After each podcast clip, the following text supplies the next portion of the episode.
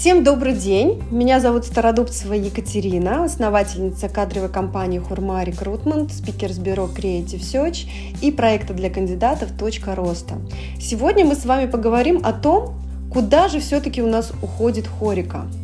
В силу того, что уже пошел второй месяц, как наши с вами рестораны закрыты, энергия, она должна куда-то распределяться. Давайте посмотрим те направления, которые сейчас активно работают и которые так или иначе связаны с едой, связаны с продуктом. И первое направление, которое сейчас активно работает, это доставка. Даже те рестораны, которые раньше не занимались доставкой, они сейчас открывают доставку и начинают активно работать. Конечно, здесь конкуренция очень высокая. Попробуйте зайти на любой агрегатор типа Яндекса или Delivery, и вы увидите столько новых названий ресторанов, о которых, вот, наверное, даже вы и до пандемии не знали. Многие рестораны, у которых была сильная доставка и э, были свои машины, конечно, сейчас они процветают. Я знаю, что даже многие э, рестораны, бары и так далее, они меняют формат э, еды и стараются придумать еще что-то новое. Да? Вот сейчас в доставке у нас лидируют четыре направления. Это пицца. Ну, это понятная еда, потому что это, в принципе, ну, мука, хлеб, сыр, да, такие самые важные понятные продукты.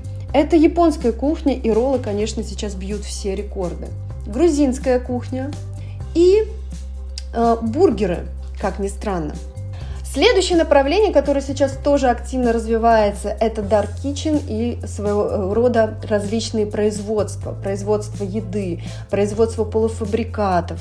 Сейчас это тоже очень активно развито. И еще одно из направлений – это онлайн. Все у нас становится с вами онлайн, очень много выходит в онлайн, и поэтому у нас появляются онлайн-бары, онлайн-рестораны, онлайн-вечеринки.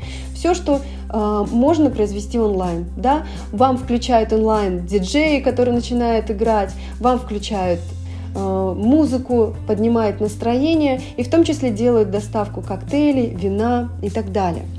Под это, конечно же, под эти направления нужны определенные кандидаты. Я могу сказать, что в начале апреля у нас был бум на вакансию директора по доставке и вообще, в принципе, специалистов по доставке сейчас очень многие официанты, бармены, повара переквалифицируются и становятся курьерами.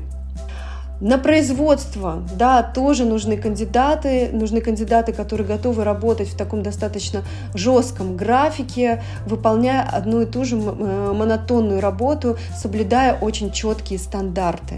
Ну и если мы говорим про онлайн, да, онлайн-бары, онлайн-рестораны. Соответственно, э, там, конечно, нужны новые скиллы, связанные с digital ом, связанные с возможностью общаться в социальных сетях. И, конечно, это очень большой вопрос, как нам быстро переквалифицироваться, потому что все-таки HoReCa, она больше была направлена на офлайн общение, на сервис, на коммуникацию, на эмпатию.